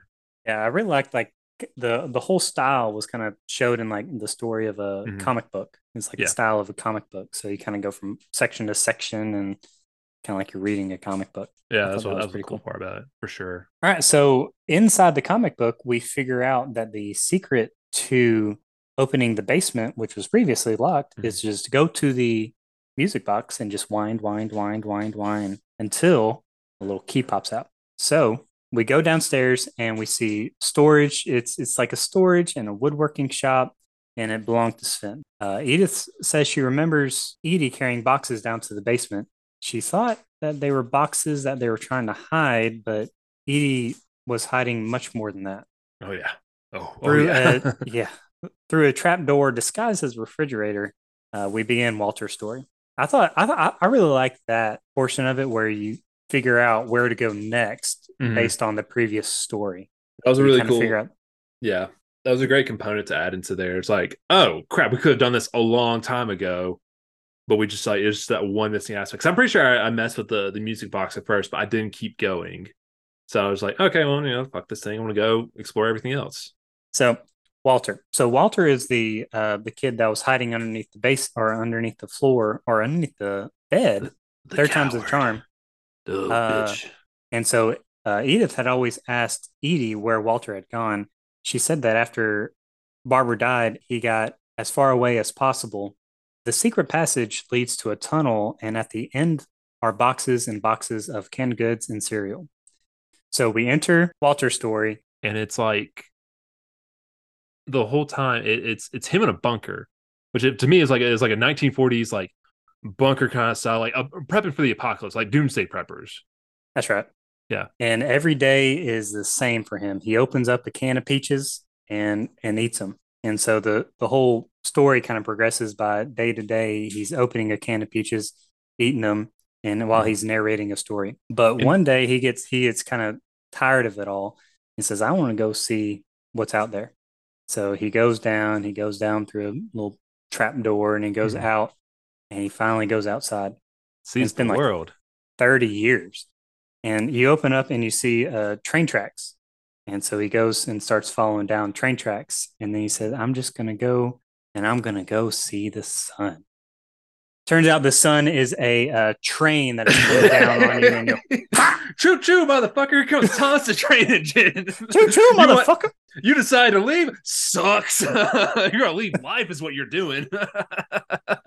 Fuck you, Walter, you coward. No, that was a, it was that was the most that was a very interesting one because it was kind of like a um like a like a huge twist. Like, oh fuck, Walter, he didn't leave. He stayed there the entire time, and he was. I think for me, he was he was safe the entire time. Like he, he like you know, he played it safe. He's like, I'm not gonna fucking get killed by whoever killed Barbara. I'm gonna stay here. And then he got a little too brave, if you asked me, a little too much. And he was like, I'm gonna go see the world. And that world is the face of a train, which smashed him. Smashed. So you already talked about kind of your yeah, no, it was uh, Walter. that was, that was really I liked it. I, the one thing I liked about these stories and it reoccurs throughout is just like it's all different like styles and perspective. Obviously, different perspectives, but the style is just really cool. Especially when you go from like you know cel shade comic book style to this is like you're in a bunker and it's just like it's him Shawshank Redemption getting his ass out of that. It was just uh, so so bizarre that he was just there for like 30 years underneath the house and nobody knew nobody. besides besides Edie, who was yeah. Edith's grand, grandmother. Fucking encouraging him just to be like a stay stay stay here stay here. And then it's like one thing i didn't i didn't get is like how did people discover that he died? Like did they not have any questions? Like it seems like edith like what the fuck is this? Like when she discovered his like his uh, his bunker and everything I, I thought it was like how did how did people not know what's going on in this damn house too much it's to it too much so after walter's uh, house we go down to we retrace his steps. We find the train tracks. No train comes for us. And we go mm-hmm. down towards the beach and we kind of see a kind of a little beacon in the distance. And we're like, what is that? So we mm-hmm. go down towards the beach and we kind of get a better look of what's in the distance. And we get a little bit of narration on that. That is the old house that Odin crashed whenever he was traveling from Norway. And it's just all the way out there, but they put a beacon on it And so you can actually see it out in the distance. Still made no sense why that man put a whole ass house on a ship. I don't get it. Just build a new house, my man. It seems like it'd be just be easier to build new house and to or transport rent. it like that. Yeah, yeah, rent. Sure, it's 1800s, but I'm sure they had renters at that point. That's right. Yeah. So uh, we we see the beach and there's some uh, debris that's down there, and so we climb up a, a set of stairs and we we see the Finch graveyard. We initially see a bunch of big pet cemetery, which reminded me something from Stephen King. Just pet cemetery? The, yeah, pet cemetery, literally. that pet uh, cemetery reminded me of pet cemetery. little on the nose. But uh, the pet cemetery is the first thing we see, and then we see the gravestones of all the, the people that we've seen so far. So we've we see the gravestone of Molly, Calvin, and all those that we've already seen. So we we go up and we get a better picture of the house and we get more dialogue about yeah this is the house, and so we backtrack and we start heading back towards the house. Mm-hmm. And Edith climbs a tree to get over to the house, and she says, you know, this would be a whole lot easier if I wasn't 22 weeks pregnant. First off, as someone who just became a father, what a dumb fucking bitch to be doing that. She My climbing God. a tree. Just doing too much effort. Just doing too much effort. I know there's like a study revealed that women who are pregnant can like actually lift heavy things, but what happens if you fall, Edith? I, I don't care if you can lift yourself up and climb this damn tree. What happens if you fall? That's two fatalities in Mortal Kombat right there. That's right. fatalities. That's right. it was just I, I, just saw that I was like, is this foreshadowing? Is my my my girl Edith? Is she gonna die? I guess she deserves it, just like her dumbass family. I'm I'm bitter about these motherfuckers right now. Easy. T- tell tell me how you really feel about it. They're idiots. That's all I can say about that. but anywho, she climbs and it's revealed that she's pregnant and whatnot. That's right. So the uh, next story we hear is from Sam. So we we enter uh, the house again through a sliding glass door, mm-hmm. and it's Sam. So it's um, Grandpa Sam, who is Edith's oh. mother's dad. So her grandpa. Yes. Her grandpa. Yeah. So it's uh, we enter a room that has a lot of hunting memorabilia, and you know he's a hunter, camper, just an outdoorsman. We get he's that impression. Marine. He's a marine. Yep. And a marine. Yeah, because after Calvin's death, he couldn't bear with it, so he just he went to the Marines. He joined the army. Nice. Anyway, so yeah. we uh, pick up a little storybook that uh, goes into detail about a hunting hunting slash trip camping trip that Dawn, who is Edith's mother, mm-hmm. took with his father, her father. Right. So they we kind of go through like a picture book of from the perspective of Dawn and Sam taking pictures of Jeffrey Dahmer. Like Jeffrey Dahmer. So we take various pictures, and once we take pictures of the correct thing, we get more exposition about what's going on. So it's just Dawn and Sam mm-hmm. going on a camping trip, and they're hunting a buck. And so they are hunting buck a buck, 50. and we're taking buck fifty. yeah, that's how much it costs. Yeah, get the film developed. so we uh finally are taking pictures and we spot a buck in the distance and Dawn is supposed to shoot it. So they finally shoot it. Uh, Dawn does not want to shoot it. Mhm. So when they go to inspect the buck, finally comes alive and Sam gets bucked off. of- Yeeted, yeeted off yeeted off the cliff. My favorite part about that was like Dawn's going, Dad, I think he's still alive. It's like, nah, shut up, honey. You don't know what you're talking about. Then, no, oh, barely she did. He's still alive. Uh, that, that so I don't know about you, but that caught me by surprise. I was like, I, it was one of those like jaw dropping moments. Like, oh my god, I was I couldn't believe what happened. Yeah, it's like, oh my gosh. But throughout that story, I was like, what the hell do I take a picture of? like I was like sitting there just like you're supposed to take a picture of something specific so you can move the story along. And I was like, I don't know what to take a picture of. The So- best part is like when you don't take the picture right. It's like, would you hurry up and take the picture? I'm like, I'm trying, Grandpa. I'm trying. I don't know what you want me to take a picture of. All right. So what'd you what'd you think about uh Sam's story? I liked it. I like the the the change in gameplay. Um, you know, you've had this first person perspective a lot, kind of going from point A to point B, or doing point or doing point A and doing point B. That's not sexual. Anywho, um, just like taking the pictures and everything. I was like, oh, this is different. I like this. This is kind of calming and nice. It kind of lured me in. You know what I mean? Like, oh, this nice sense of calmness and everything. And at this point, I didn't understand like the curse and everything associated with the Finch family. It's it's it's Hamlet. Everybody gonna die. and then when it gets to the part where he gets yeeted off the cliff, I'm like, ah, everyone dies. That's the curse. starting starting to click. Everybody dies. Like, ah, I should have picked up on this a long time ago, if you know what I Mhm. mean. Yeah. But no, it's uh, uh, that was probably my second favorite. I, I liked because you had this like nice father daughter moment. is very humanized. Like you know, Dawn is like, you know, I don't want to kill him, and like boo hoo crying after they uh, after she shot the buck and everything, and then the turn of it, the twist at the end. I was like, Jesus, good God, like what happened here? What do you think of it?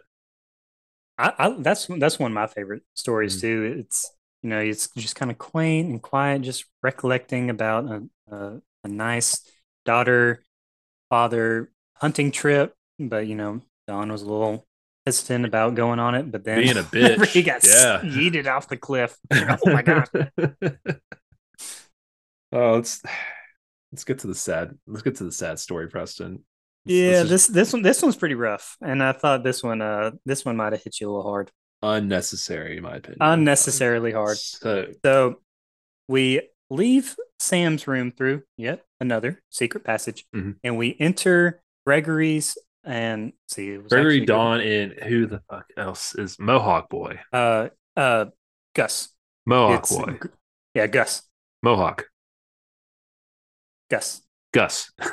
For the third time, Gus. so it's a room shared with Gregory, uh, Dawn, and Gus. And Mhm. so it, it initially kind of looks more like a nursery, but inside and with a crib inside it. And that's all the first thing you really see. You don't Mhm. really notice that it's shared until later. Yeah. But on top of the pillow inside the uh, crib is a divorce contract between Sam and Kay. Sam is the one that just died Mhm. and so it's a divorce between uh, uh, them and so we get the perspective of gregory so we open up with it's kind of sam narrating uh, like an apology letter slash it's not your fault letter to kind of more seemingly towards gregory his Yeah. his newborn son and it's a we we shift to the perspective of Gregory who's in a bath alone and he's just sitting there playing with his imagination. He's got rubber ducks around him. He's He's got telekinesis. Telekinesis making Uh, all the- these things move. A psychic baby. That's right. Has a degree in psychology. I could pay off. Psych. See what I did there? Psych. Oh. I'm a dad. Eat shit. so he's he's playing with his toys and the uh, rubber ducks are following the following him wherever he goes and so we're just kind of playing and we um, eventually take over take over the frog and we're kind of knocking toys off of the walls of the tub and we're knocking more toys in and in and in and eventually it's time for him to wash up so his mom comes in and says all right it's time to wash up and then all of a sudden she gets a call from mm-hmm. Sam. They're recent. They're going through a divorce, and so she says, "Oh, I don't want. I don't want Gregory to hear this." So she steps away and to argue with Sam, and he takes over the imaginary frog again, and he turns on the water.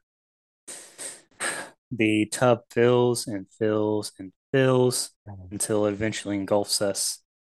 And the next perspective we get is we're in the first person perspective of the frog, who is we are trying to go unstop her tub.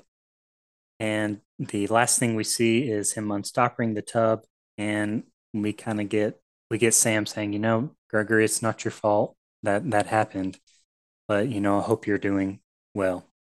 So how how did that that hit you?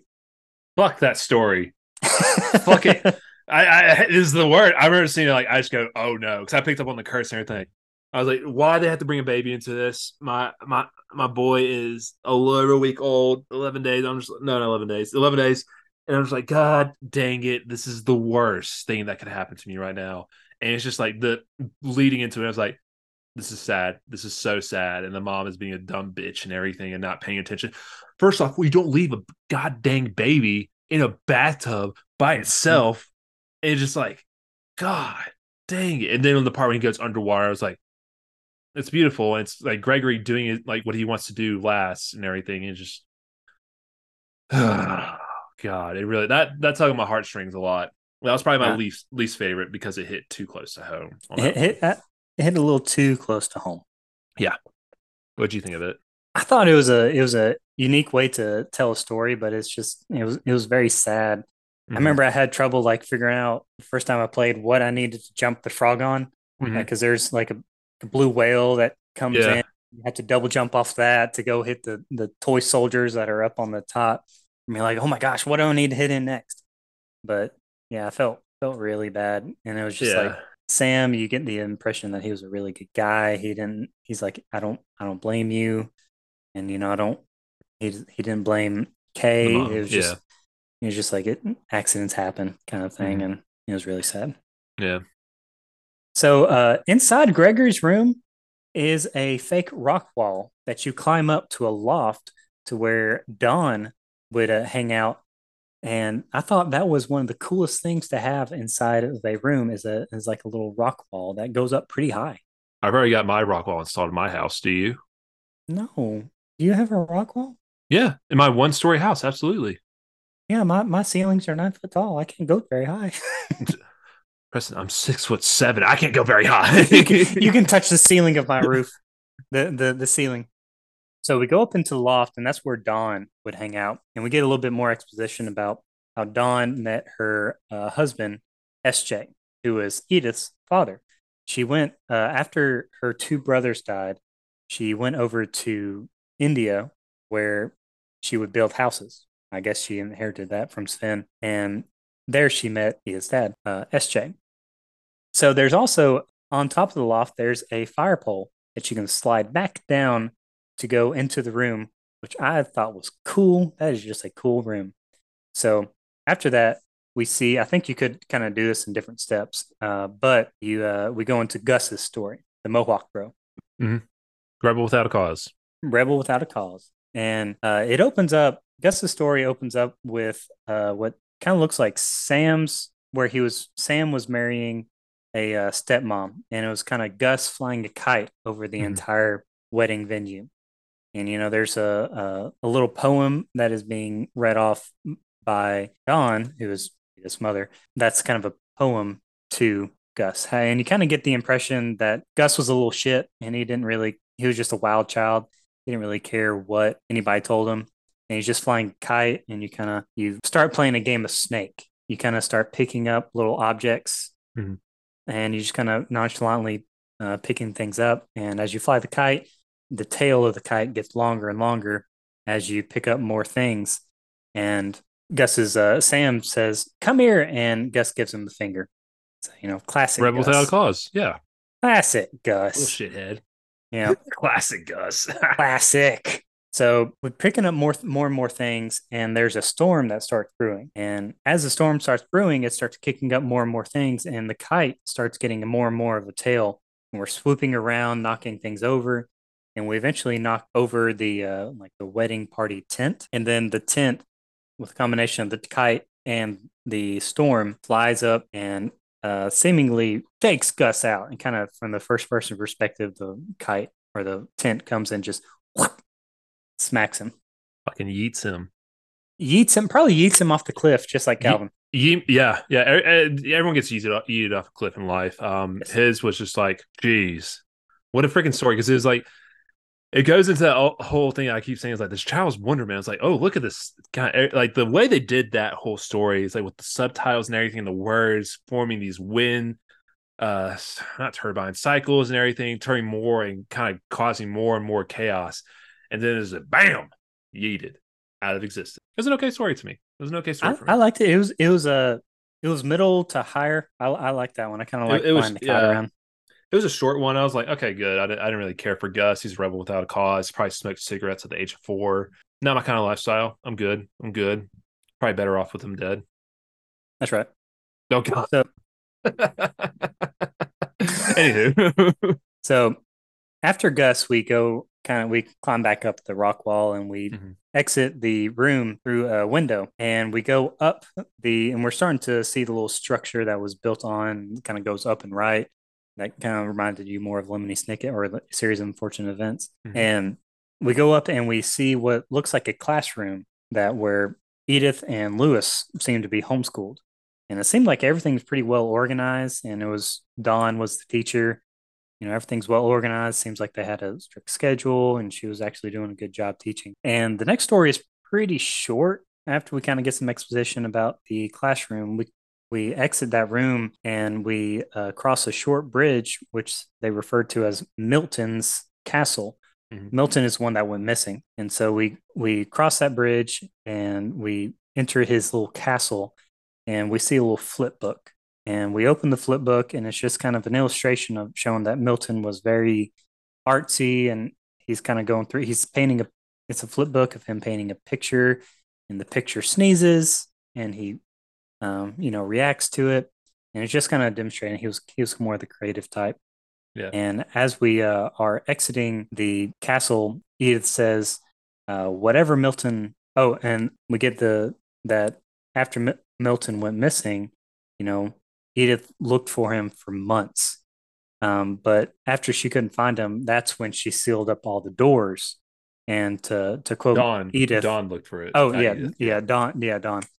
And to quote Edith, uh, whatever Milton found in the house, she did not want it getting out. It, with that, I was just like, who wrote the freaking flip book?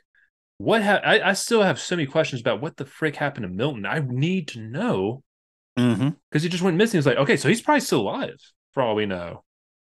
But I guess like the assumption is like he died because obviously Dawn knows something and she's not gonna fucking tell us because Dawn's a little bitch and won't tell shit to anybody. But um, that was a very short one. My biggest question is who wrote the who who who drew the flip book? Did a ghost do it? Is that is the game haunted? Uh, if so, it's a horror mystery game where the house is haunted at this point. Um, wouldn't be surprised. It, One put it past him. No, absolutely not. No, change in genre mid game. You know, who who would ever do that? Not me, not I, because I'm not a game developer. But it just, I wasn't. I don't know what the words I'm looking for. It just kind of seemed like a toss away. It's like, oh yeah, he's missing. Here, here here's a little thing to explain Yeah. what happened to him, and it doesn't explain anything. I'm like, this man is still missing. We're just gonna write a flip book about him. He's a cartoon in the game of life. This is ridiculous. Milton deserved better. Justice for Milton. Justice for Milton. Yeah, it was probably not. It's just it's just kind of a throwaway. Yeah, yeah, Milton went missing. Yeah, It was like yeah. Odin's like little viewfinder thing. I didn't, I didn't, I didn't care for that. It seemed like it was like, oh, it's a plot point. It's like here's how all this got here. Cool. Mhm. Here's how Milton went missing. I didn't learn anything. I learned more from Odin. In, in fact, Milton's story is probably my least favorite at this point. It's it's worse than Gregory. That's what I have to say about that. Ooh, strong feeling. Yeah, big time. All right. so after we leave, uh, we leave Milton's little castle Mhm. and we go up and we learn more about Lewis. So we go up to Lewis's room, and Lewis's room is a freaking boat. Sick ass room. Honestly, I I, It's an I, let Awesome room. I left a note in there. It's like my man does drugs and he chills on a boat. This is the fucking sickest thing any Yes. teenager could do. She, uh, we we entered the uh, the boat room, boathouse room, and how do they get the boat up there? My question. Yeah, that's a good question. There's no way this family has like money to like crane lift it unless they built the boat. Now they mm. are a family of carpenters, so they probably built a boat and put it in a tree. Makes no sense why you would put it in a tree. Boats belong in the water, in my opinion. That goes the whole thing. Whatever floats your boat. In this case, trees floated their boat. this family's a bunch of dumbasses. That's the reoccurring thing. This family's stupid, A bunch of morons. So uh, we get a little bit more exposition that uh, Edith says um, uh, that Lewis's room smells very, very familiar with kind of hippie posters uh, lining the walls, and there's a you know a pot poster up there too. Oh, and no. she uh she also uh, recollects how they both played video games together, but Lewis was surprisingly bad. Fucking loser. As a video game podcaster, what a fucking loser. I know, get good. Get good nerd. There's also a bong in the middle of the room, so it kind of For meth. kind of get the yeah for Yeah. just the once. Just the one. Oh, meth, only one. So find a letter that is from Lewis's psychiatrist. You Mhm. kind of get the impression that Lewis was not doing well mentally. No. And so there's a letter from his psychiatrist, kind of more addressed to his mom, Dawn.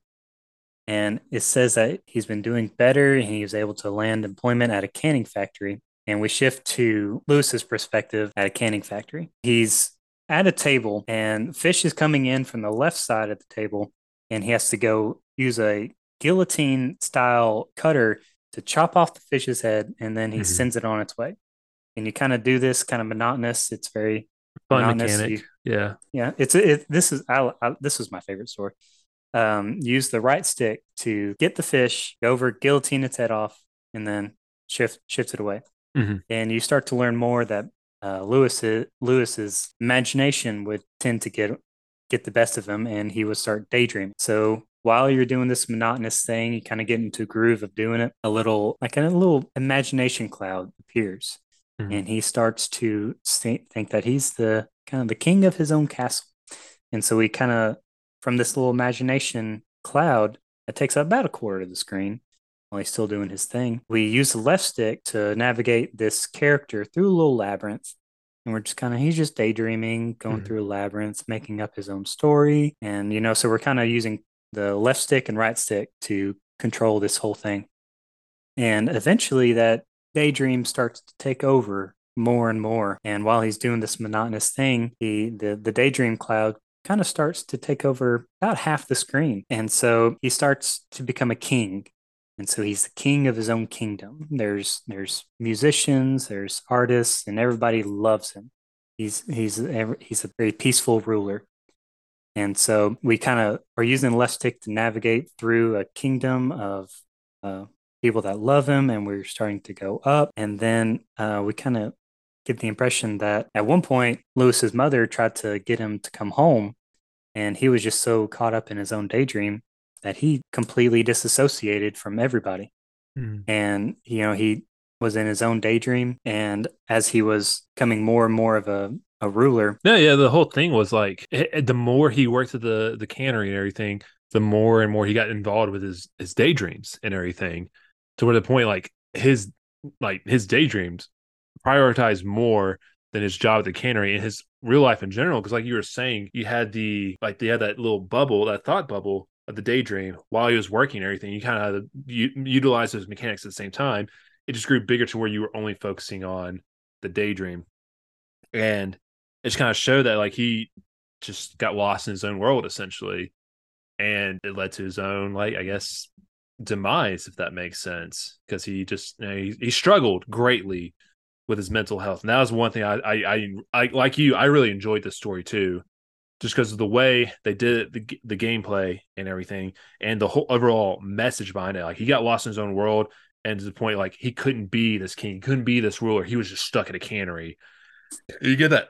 Out of body experience too because at some point you go in the story like you got this first person of king lewis and you see cannery lewis and you kind of walk by and you keep on going to the coronation and everything. Mhm. and So you go up to you're starting to go to the Uh, coronation yeah. where he's going to become the the peaceful ruler of his entire kingdom. Mhm. And as you're going up to his coronation, you see like a little guillotine structure with your uh, handsome queen or your pretty prince that you selected, and they're there sitting holding the crown, and all you have to do is put your head down through the guillotine to be crowned. And the next thing you know is you hear a It's just that was such a good story. It's so like Gregory was sad. This one was just as sad, if not. I don't know. Baby, baby dying versus like Lewis dying is a little bit. You know, it's kind of hard to to judge. I don't want to judge people on death. This is making me look like an asshole. But Lewis's death was just is tragic in a sense, and in which he felt he was stuck. He couldn't go anywhere. He couldn't live out his dreams of being a king and all that kind of bullshit. And just when you go up there and you see like I don't know what at what point it changes, but you see the guillotine. I'm just like, God dang it! And then he just dies, and it's just it, it it's heart wrenching to know like he tried to get help. I thought his therapist was fucking useless. Encouraged him to go into yeah. that whole fantasy world and everything. She even notes like uh, he just can kind of keeps mentioning this. Like his whole wor- uh, vision of reality was diluted at this point to where he was like, "Oh, I'm king of the castle and everything," and just, ugh, sad, sad to see it. There's like like all the deaths in this game, sad. You hate to hear it, you hate to see it. It's just sad. Yep. One one quote that I that I like that I highlighted was Lewis says, "My imagination is more real than my body."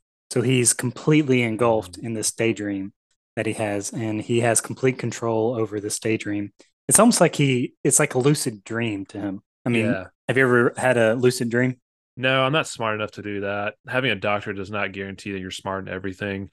Um, yeah, that was a huge flex on my part. I have a doctorate. Call me Doctor Lester, please. For the love of God, Preston, please. I need to hear it, please. No one said it to me lately. I've been at home. My wife won't acknowledge it. Please say Doctor Lester. no. Oh, I thought you were gonna call me at least Doctor Bitch or something like that. That's fine. no, it's just tragic. Tragic to see what happens. You know, we need to it kind of like emphasize like we need to check on our, our people every now and then make sure you know are you good? Preston are you good? I don't give a shit. Thank you for talking. I'm medicated so i'm good. I'm sorry for saying i don't give a shit. I'm so sorry. I did it because i have to bully you because you'll leave me one day. I can't let that happen. I'm gonna drink now. Anywho lewis died. He Lewis died, and it, cool. it, it, it it this this was one of my favorite stories just because I really like the mechanic of using the left and right stick to kind of do things at the same time, and you kind of see this kind of uh, anyway. I really like how the use left and right stick, and then also how the thought bubble, the imagination bubble, kind of gets bigger and bigger and bigger yeah. as his daydream kind of becomes more and more real. Yeah. So leaving Lewis's story, we get out of that, and on top of Lewis's uh, room is Edith's room. And from there, everything kind of escalates pretty quickly. We go from here to the end of the story very quick. So we go into Edith's room and we pick up a journal that she had written when she was a kid. And we start recollecting the night that they left. And it was basically after Lewis's funeral, they had to they had to leave. Like yeah. it was Edith's mom. They they they just had to leave. But Edie, the grandmother, did not want them to leave. So they're having just a nice, quiet dinner there at the for the like a little last supper. But then Edie had what had a had a glass of wine. She had she had some then she had some medications that alcohol could not interact with. Feeling really good at this point. Yeah, she's feeling real good. So she says, Edith, why don't you leave the room? Me and the adults need me and the adult need to argue for a minute. Mm-hmm. And you're like, ooh, okay. So they she leaves, but of course there's a secret passage, and she goes back and she hears a little bit more about what's going on. Yeah. But she also finds a little storybook that, that has one last story about Edie wanted her to know. But as she's getting to the the meat and potatoes of that story, Dawn comes in and kind of rips that book book away. She said, "Nah, bitch, no. you ain't gonna learn the truth." So after that, they have to leave immediately. So they all get in the car. You know, the argument came to a head. They have to, they, they got to go. So the last image we see from the, the house is Edith looking over and seeing Edie uh, saying bye to Edie as she's standing on the porch. And that was the last time she ever saw her. That, and that comes, bitch disappeared. No, she died that night. Oh, she died? She died. I thought she just disappeared. No, what she, do you mean the, she died? What? What? Well, when the nursing home came to get her, the next day, because that was the whole thing. It's like, oh, the nursing home's going to come get you. You're going to go Yeah. to a home. I guess that alcohol and the medications, she she was found dead. Oh my god, I'm so stupid. I thought she just like she just left the property. She just Nope. disappeared. God, Not bad. It just went rogue. Like, went Rambo into the woods. That's right. I'm so stupid. Fuck. Damn it. Continue on. Continue on. God dang it. So now we're at the we're at the the very end of the story. This is the last little sequence. so- at this part. What is what is Huh? this part? What is this part you're giggling at? So we're kind of so we we get to the next part and Edith's mom Dawn. So then we learn that Edith's mom was starting to get sick and she got sicker and sicker. She got better, but then she eventually succumbed to her sickness. Um, then all that remained was Edith. And so we started to get some narration from Edith where she's saying, Well, you know, I'm I'm really writing all this down in a journal for you just in case uh you know, I really want to tell you all this stuff in person, but if you're hearing this from me, or if you're hearing this from the journal, then things didn't go my way. And while all this is going on, you're kind of look like you're kind of floating in a liquid, and then you start going down towards a tube Mhm. with a uh, opening at the end, and you kind of going down, down, down. And while you're going down this tube with an opening at the end, you're getting that that her child was born. Yeah. so you're there's this child going down through Straight through the vagina. vaginal, vaginal canal. Yeah, no C section here. And so you hear that if you're reading this, then I didn't make it. And so this the game ends with Edith's son holding flowers over her mother's grave that is at the old Finch graveyard. Mhm. What did you think about that last scene, especially that little bird scene? I, I honestly I didn't think much of it. I just thought I was like, okay, we're at the end. This is the end of the game at this point. Um, the birth is kind of like it was like almost like the passing of the torch. Like here, here's what I know. Here, you you have this information with you, and I just I just picked up on the oh she died during childbirth and everything. That that makes sense. I kept thinking like when she revealed that she was 22 months pregnant, did she fall? And I was like, no. How else would the fucking baby be born? How would how would that son be born? Like so she just died in childbirth and you know once again reoccurring theme of death within the family that's that's this whole curse as a whole that everyone just dies circle of life but um but that's that's what remains of Edith Finch That is that is the entire game. We've gone through it every story. So Will, what is your rating of what remains of Edith Finch? oh before we get into the rating I kind of want to talk about like the the I do this every episode I'm sorry I want to know like I want to talk about like that overall theme of this game and like what your interpretation of that theme. Usually I say ending, but this time it's a it's a theme. What do you think the theme of this game is? Mm, hitting me with the hard one. Mm. Um, you know, you can't can't take family for granted, and then you know what's also attributed to a family curse is not necessarily a curse, but you could just be being an idiot kind of Mhm. thing.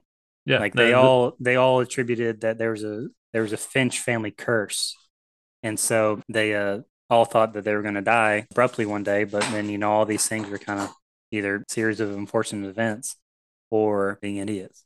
What, Yeah. did- what did what did you think? so there, there there's I went down two different rabbit holes. One was, you know, because like when the the point where Dawn grabs Edith before she can finish that story that Edie had for her and everything, kind of reveals the truth behind the curse and everything. It rips her away, and I I, I took from that it's like, oh, we we we shouldn't live life at this point where we bog down in all the details. Like we're trying to understand why. Rather, we should live in the moments. And I decided back, like every like when everyone died, minus Barbara, she got fucked up real bad.